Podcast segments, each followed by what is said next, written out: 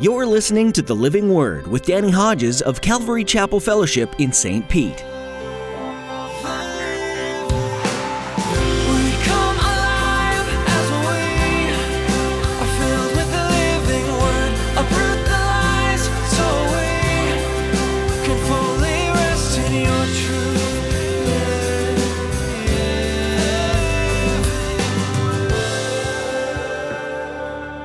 Intimacy with Jesus is dependent upon my life of purity in the world. You don't feel close to God, maybe it's your sin. You're living in sin, no wonder you don't feel close to God. Repent. Get right with God. Get right with Jesus. Draw close to Him, and guess what? He'll draw close to you. And then all the glory in this woman's life now goes to Jesus. 1 Corinthians says, if a woman has long hair, it's her glory. She lets her hair down. She gives him all the glory. Have you ever been in a place where you felt distanced from the Lord? Maybe that's where you are today. There can be different reasons for it, but one could be that you've fallen into a life of sin. Pastor Danny teaches on this in today's message. Your intimacy with the world will always hinder your intimacy with the Lord, and you have to decide which relationship is more important. Is it the world or is it the Lord? If you choose to draw close to the Father, He will draw close to you. Now, here's Pastor Danny in the book of Isaiah, chapter 6, as he continues his message Worship in the Light of the Kingdom of God.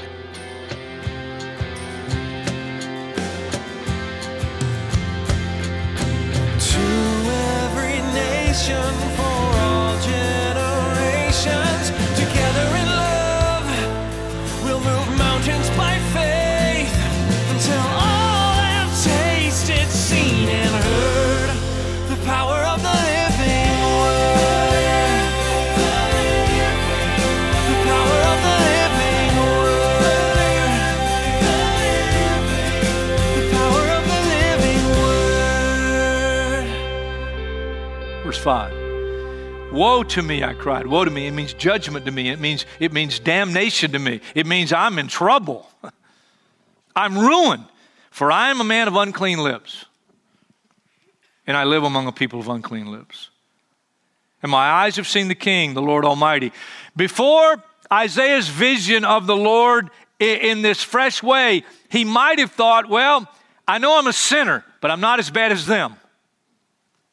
But now that he sees the Lord, I'm ruined. I'm damned.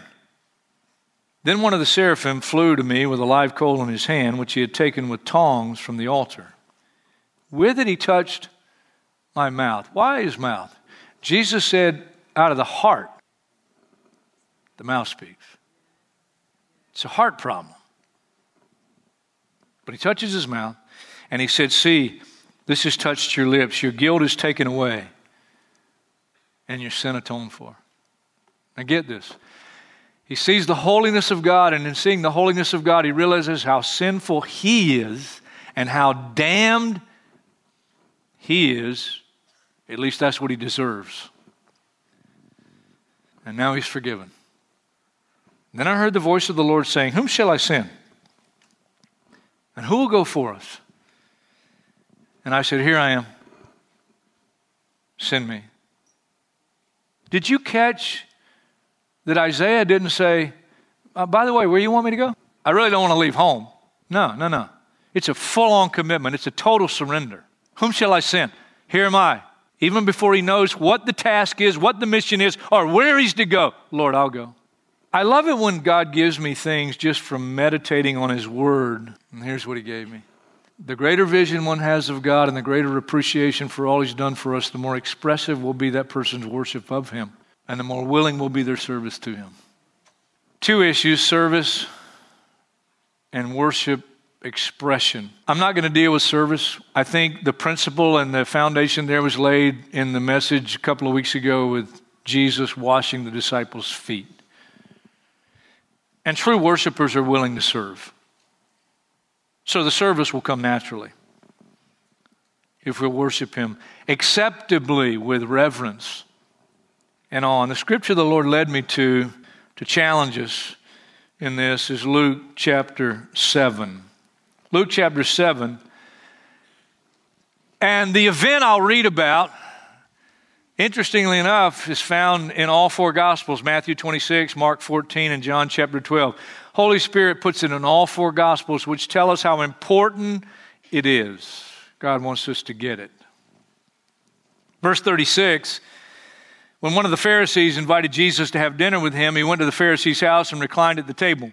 A woman in that town who lived a sinful life. Now, she has a reputation. Everybody knows her sinfulness. She learned that Jesus was eating at the Pharisee's house, so she came there with an alabaster jar of perfume. If you compare the gospel accounts of this event, we know that the alabaster jar of perfume was very expensive perfume. As she stood behind him at his feet weeping, she began to wet his feet with her tears. Then she wiped them with her hair, kissed them, poured perfume on them. Normally, you'd put perfume on the head of a distinguished guest. She puts it on his feet, probably as well as his head. When the Pharisee who had invited him saw this, he said to himself, If this man were a prophet, he would know who is touching him and what kind of woman she is, that she is a sinner. He doesn't know Jesus knows what he's thinking, so Jesus answered him, Simon, I have something to tell you. Tell me, teacher, he said. Two people owed money to a certain moneylender. One owed him 500 denarii and the other 50. Neither of them had the money to pay him back, so he forgave the debts of both. Now, which of them will love him more? Simon replied, I suppose the one who had the bigger debt forgiven. You've judged correctly, Jesus said. Then he turned toward the woman and he said to Simon, You see this woman? I came into your house. You didn't give me any water for my feet, which was a common courtesy to have their feet washed. Even if the master didn't do it, he had a servant that would do it. But she wet my feet with her tears and wiped them with her hair. You didn't give me a kiss, which was customary in that culture, as a greeting. But this woman, from the time I entered, has not stopped kissing my feet. You didn't put oil on my head, which again was a common courtesy, especially if the guest was distinguished. But she has poured perfume on my feet. You see the depth of her humility. Therefore, I tell you, her many sins have been forgiven as her great love is shown. But whoever has been forgiven little loves little. And before I go on, I don't want you to miss the point in this real life event. The point in this real life event that we will show from the scriptures is not who has more sin. That's not the point. The point is just the opposite. The point is who sees their sin the most and the clearest. What was it that enabled this woman to worship Jesus in this way. And I want to suggest to you that she worshiped the Lord acceptably, with reverence and awe. She's astonished, she's amazed, she's surprised. Why? Because she's forgiven. She knows her sin. Everybody in the town knows her sin. Most scholars believe she was a prostitute. We don't know. We're not told. But, but she had a reputation. What was it that enabled her to worship in this way? I'll tell you the first one. She had a keen awareness of her sinful condition, something that Simon the Pharisee lacked. Jesus told a parable about people like Simon the Pharisee. You find it in Luke's Gospel, chapter 18, beginning in verse 9. To some who were confident of their own righteousness and looked down on everybody else, Jesus told this parable. Two men went up to the temple to pray, one a Pharisee, the other a tax collector, and they were despised. The Pharisee stood by himself and prayed, God, I thank you that I'm not like other people robbers, and evildoers, and adulterers, or even like this tax collector. I fast twice a week, give a tenth of all I get. But the tax collector stood at a distance. He would not even look up to heaven, but beat his breast. And he said, God, have mercy on me, a sinner. I tell you, this man, rather than the other, went home justified before God, for all those who exalt themselves will be humbled, and those who humble themselves will be exalted. I don't recommend it. Listen to me, I don't recommend it at all. I wish I could go back and change my history. But I can't. I had no problem. Listen to me. I had no problem seeing my sin. No problem.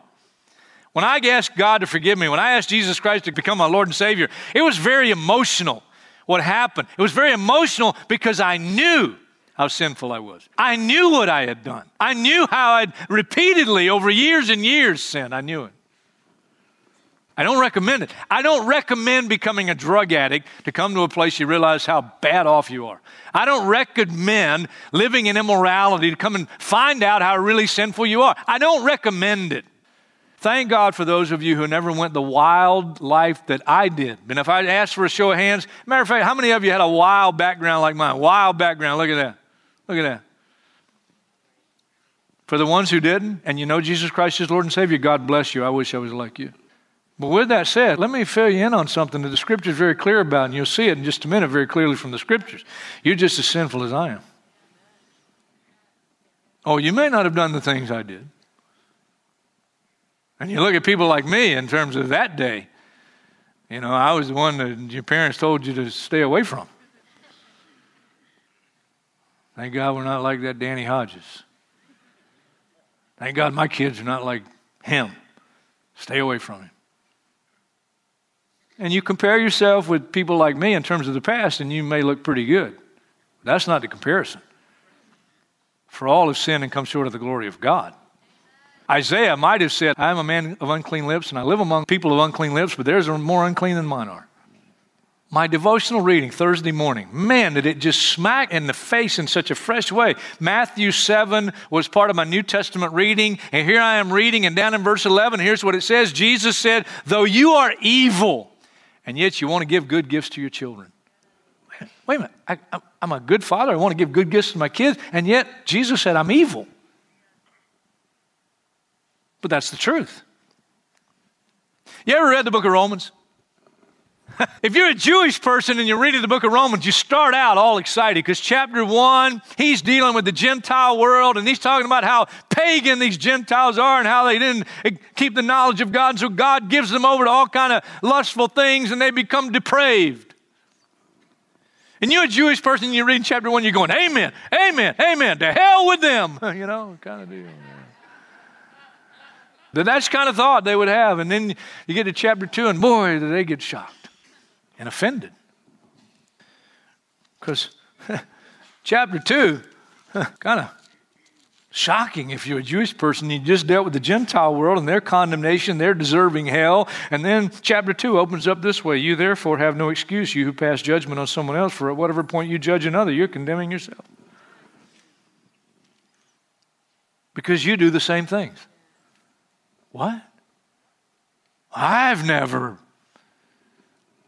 But it's your heart. You're just as capable. And that's why, chapter 3, Paul, as the prosecuting attorney for heaven, concludes do we have any advantage? Not at all, for we have already made the charge that Jews and Gentiles alike are all under the power of sin. And he quotes all these verses there's none righteous, none, not even one, none who understand, no one who seeks God. They've all turned away, etc., etc. One verse he uses, you've heard before, but here it is Isaiah 64 6. All our righteous acts are like filthy rags. Just to get the picture, and God did it for this reason, the word in the Hebrew for filthy rags is the word in the Hebrew for the menstrual cloth of a woman and her monthly uncleanness. That's a pretty clear picture. In other words, the best we can do, the best we can do, the best we can do, filthy rags. She had a keen awareness. And because she did, she repented. She repented.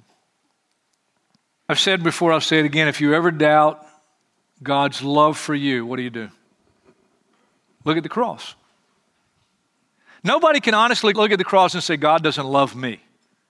You can honestly look at what Jesus did on the cross and say, God, He doesn't love me. But guess what? Flip that coin around. You can't honestly look at the cross and say, Well, I'm not really that bad. I mean, I'm not really that, I'm not like them. No, no, no, no, no, no, no. You look at the cross, you realize how sinful we are because you look at what he had to pay. When she comes to terms with her sinfulness and she repents, and she repents, and thank God she's forgiven. And now she has a servant's heart. And she comes in the depth of her service. She kisses his feet. It's interesting because the word worship, one of the definitions of worship is to kiss, to kiss. Psalm 2 says, Kiss the Son. Kiss the Son. In other words, worship the Son. There's also no limit to what she was willing to sacrifice for Jesus. This perfume is costly, it's expensive. David said, Shall I offer to the Lord that which costs me nothing? Little Danny DeVito looking guy, Zacchaeus, when Jesus treated him, and Jesus said, I got to go to your house today. And Jesus goes to Zacchaeus' house, and Zacchaeus gets saved that day. Jesus said, This man has become a son of Abraham. Zacchaeus stands up and he says, If I've cheated anybody, I'll pay him back fourfold what I cheated him. He cheated a lot of people. He was a chief tax collector. And Lord, here and now I give half of my possessions to the poor. And Jesus then says, Salvation has come to this house. This has become a son of Abraham. Shall I offer to the Lord that which cost me nothing? I'll tell you something else about her. By the way, if one's commitment is lukewarm, their worship will be lukewarm. If one's commitment is lukewarm, their worship will be lukewarm. I'll tell you something else about her, and this is very encouraging and challenging at the same time. She is not intimidated by anybody. Only person she's focused on is Jesus. That's it. And you talk about a lack of intimidation. Think about what happened here. It's a dinner. Prominent Pharisee, Simon the Pharisee, all the Pharisees were prominent. And the middle, middle of this dinner, this dinner, she breaks in. Everybody knows her reputation. She breaks in and begins to do what she's doing there with Jesus. And there, you talk about a lack of intimidation. First time I ever lifted my hands to the Lord in a public worship service was at Calvary Chapel St. Pete back in the Shorecrest days. I began to express myself because I found things in the Psalms, especially, and I began to do it personally and privately, and then the Lord encouraged me to take it public. Why are you ashamed? You do it in private, why won't you do it in public? And I'll never forget the first time here, I am the pastor of the church. I'm the pastor of the church, and I'm intimidated by the church. I'm on the front row, and I'm thinking, if I lift my hands to the Lord in worship, what's everybody going to think? But here's what needs to happen and what has to happen. If you're going to worship Him acceptably with reverence and awe, you have to come to a place you overcome fear and you care more about what Jesus thinks and what God thinks than what anybody else thinks. And in, until you come to that place, you're not free to worship Him acceptably. You have to overcome the intimidation. Get your mind off of who's beside you and what will they think. And even your own spouse sometimes may be the one that's thinking negatively. David dancing before the Lord, and when he gets home, what does his wife say? She judged him wrongly. Say, you uh, disrobed yourself before all the servant girls. You're trying to call attention to yourself. All the women. And David says to her, What I did, I did as unto the Lord. And I'll become even more undignified no matter what you think. And it's interesting, Michal, his wife, was barren the rest of your life. You want to be barren? Choose not to worship.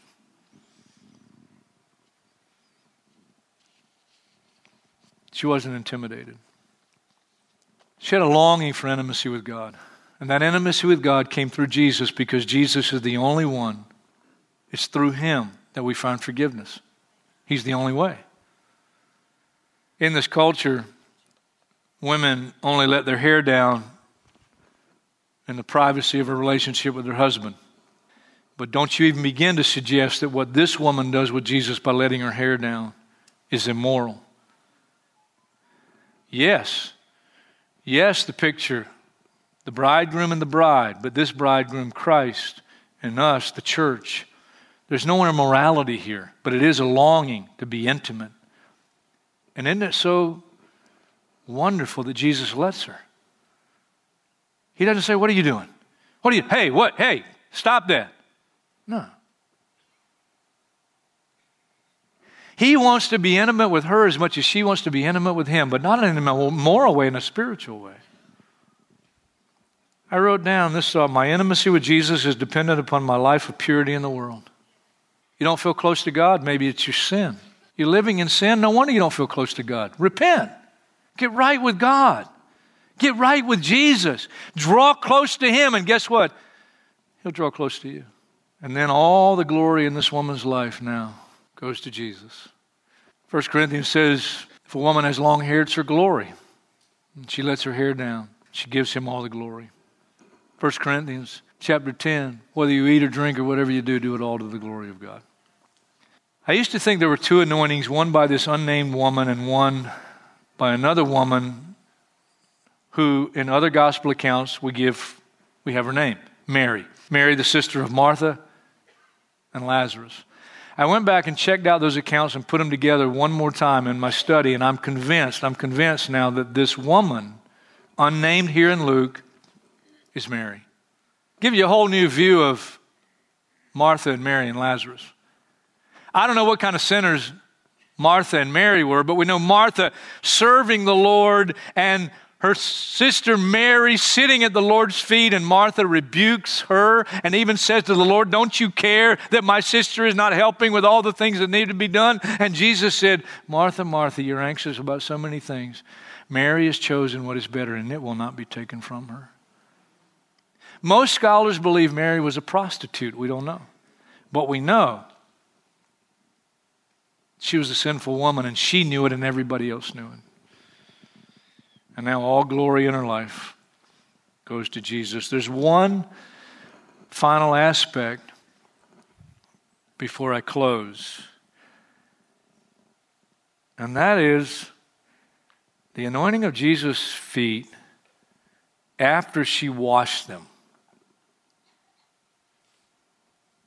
The anointing was normally on the head the depth of her humility. She wets his feet with her tears, she washes them with her hair, and then she anoints him with the perfume. The equivalent of those things, the washing of the feet and the anointing, which usually again was on the head, the equivalent is grabbing the deodorant, sticking it up here, looking in the mirror, freshening up. A little perfume, you know, brushing the hair, maybe a washcloth, whatever you're refreshed. That's the equivalent. There is nothing that refreshes the heart of the Lord than worshiping Him acceptably with reverence and awe. What she did to Jesus refreshed Jesus. Dave's going to come. So many expressions of worship in the scriptures singing Clapping. Clapping expresses approval, praise, also thanksgiving. Shouting, shouting. You heard some shouts last night if you were watching the game, mostly from the Pittsburgh fans. You heard groaning, mourning among the Bengals fans. Lifting hands, all kind of different reasons to lift hands. It expresses need, dependency. It can also say surrender. I surrender. I surrender. That's what you do. Put up your hand. Put up your hands. I surrender. I solemnly swear to tell the truth, the whole truth, and nothing but the truth. Sometimes we lift our hands and say, Lord, I'm, I'm vowing to you, I'm promising to you. A lot of different reasons to lift hands to the Lord.